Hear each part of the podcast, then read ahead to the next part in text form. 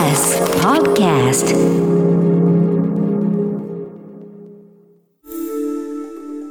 スクリーンレスメディアラボ。ウィークリーリポート。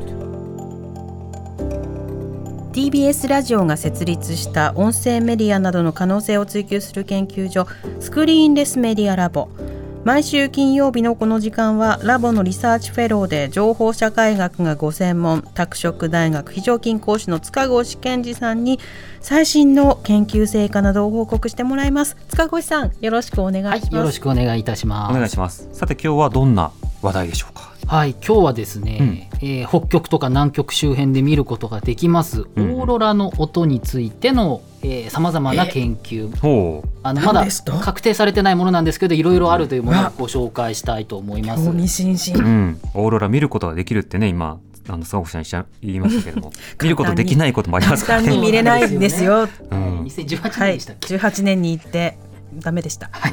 眠いことをね我慢してね。もう一晩中起きてて。寒いことも我慢して。もう気象の目視っていう作業がどれだけ大変かがうん。大ほどよくわかりました、そうね。あのね、あの今年の1月にもあの専門家の先生をお呼びしてあそうそうそう。セッションでもあのいろいろやったと思うんですけれども、うん。今回はまあ音ということで、オーロラの音。はい、音すんの？音するんですよ。そうもう聞きたいと思っていたけど、うん。そもそもが見れなかったからね。音があるかどうかが答えられない、はい。このオーロラというのはですねあの先ほど見ましたがもう東京今日ね急に寒寒いですけど最近。もっともっと寒いですね、えん。ー北極南極周辺で確認できます、えーごくごく簡単に説明すると太陽から放出されたプラズマが地球の磁場とかガス分子とかにはまあ反応して発光する現象なんですが、まあ、非常にいろいろ複雑なものもあってですね発生原理あの仕組み完全にはまだ解明されていないということなんですね。はい。で昔からこうオーロラ観測できる地域ではですねオーロラから音が聞こえたっていう報告が、まあ、結構あるんですねみ。たいですよねで20世紀からですねやっぱりこう音をどうにか録音するという作業もいろいろあったりするんですけれども、はい。いろんな報告によるとですねオーロラの輝きが頂点に達するその数分間ぐらいにですね、ラジオの雑音に似たようなサラサラとかシューとかですねあるいはあの別の報告だとパチパチっていうですねはいはい。音が聞こえたということなんです、ね。あのラジオのホワイトノイズみたいなあそうですね。あのみたいなものと。調整する時のはいはいほうあのみたいなのが急にあのねあの空間から聞こえてくるということで、うんあのいろいろこう報告あるんですけれどもまあオーララそれこそ視覚的にも非常に幻想的でねロマンチックっていうかなんというかあのすごいということなのでこれ音聞こえたのは心理的な錯覚じゃないかって疑う声って結構あるんですね。でそれもちゃんと理由があってオーロラはですね通常高度100キロ以上の高さに現れるんですね。はい。最低でも80キロっていうことなんですようん。100キロ高さ 上から音が鳴るんですけれども先ほど調べたら東京熱海間です。すごい距離だな熱海の声がね今東京で聞こえるで、なかなか難しいですもんね。なかなかちょっと厳しいなということで、うんまあ、そもそも空気のあの上の方なんで密度が低いから音を伝播させるのは十分ではないし、ええ人間の耳でこんな100キロ遠くからの音が聞こえることは無理だろうと、うん。あるいは音が出たとしても観測地点に届くまで非常に遠いので、うんうんそれ本当にオーロラの音ですか？っていうことがまあいろいろ指摘されているので、はい。まあ簡単に言えばあのまあなんていうんですかねそう聞こえただけそのその人の心がそう聞こえたんだってういう。ことが、まあ、よく言われるということなんでまあそれだけ聞くと確かにそんな気しますよね。はいはいやっぱり思い込みなのかしらね。ですよね。なんですけれども他方でいやオーロラから音がするんだっていう主張もですね説もいろいろあってですね何個も何個も調べるとあるんですけれどうんも、はい例えば2012年の研究だとオーロラがですね地球の磁場に影響を与えるので、うんうんそこで放電をすると、はい。まあ電気が流れるっていうところでその電気が音を立ててるんじゃないかっていう仮説なんていうものが唱えられてるんですね。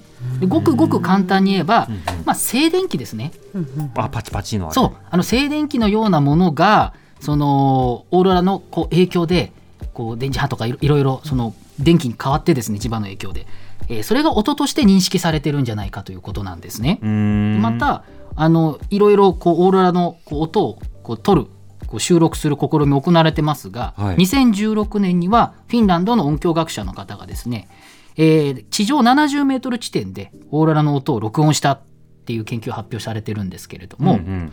これもですねやっぱりあの放電によって生じた音、えー逆転相説っていうふうに言うらしいんですけれども、ええ。まあ、こういうようなことで音が鳴ったんじゃないのかっていうふうに言ってるんですね。オーロラそのものの音というよりはオーロラが発生することによって生じる。生まれる磁場と放電の音ってことになるのか。そう考えてみると、はいはい。100キロ遠くてもですね、うんうん確かにそれでいろいろこう電気とかがこうビビリッときてですね 音がしたってまあシューなのかパチパチっていうのはよく分かりやすいです。我々も静電気ってパチって言うからうんうんうん分かりやすいかなというふうに思うんですけれどもこれ逆転相説っていうですねまああの上層の普通はあの上に行くと気温って下がると思うんですけれども逆にそれが暖かくなるとかですね、こうこう気象の条件が結構変化する時があってそうするとこういろいろこう条件が変化するので、うん。放電しやすい状況にあると。そうなるとこの音がするということで、まあ、必ずしもオーロラ観測できたから必ずなるわけじゃないということなんですけれどもはい。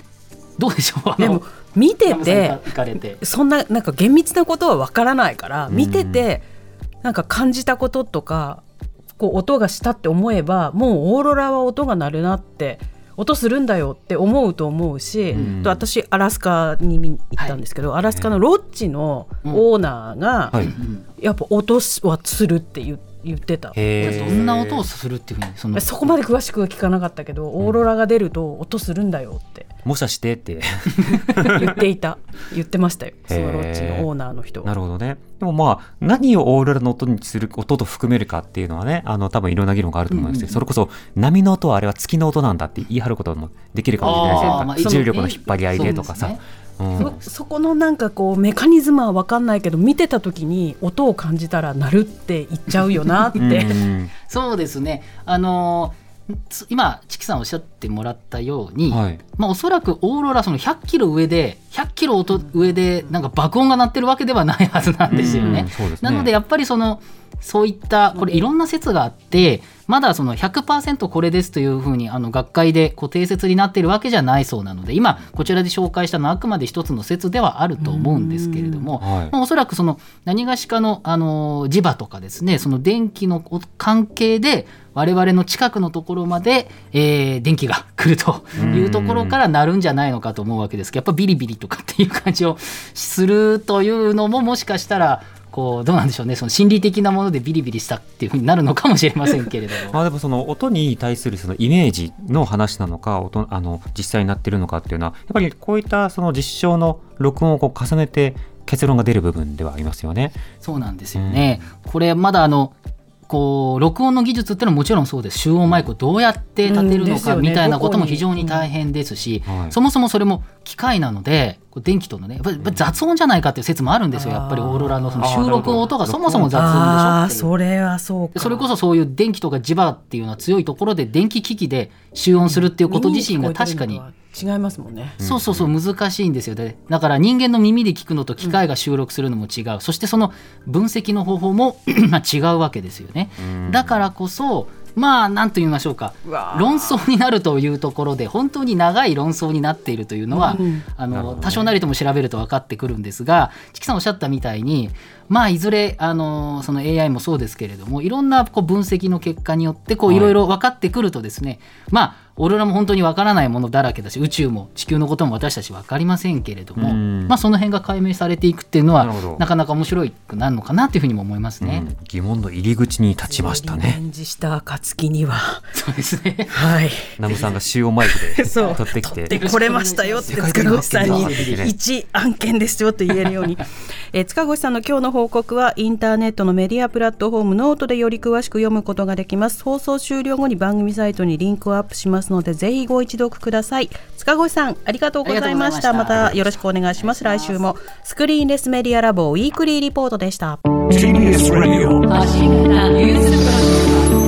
荻上チキ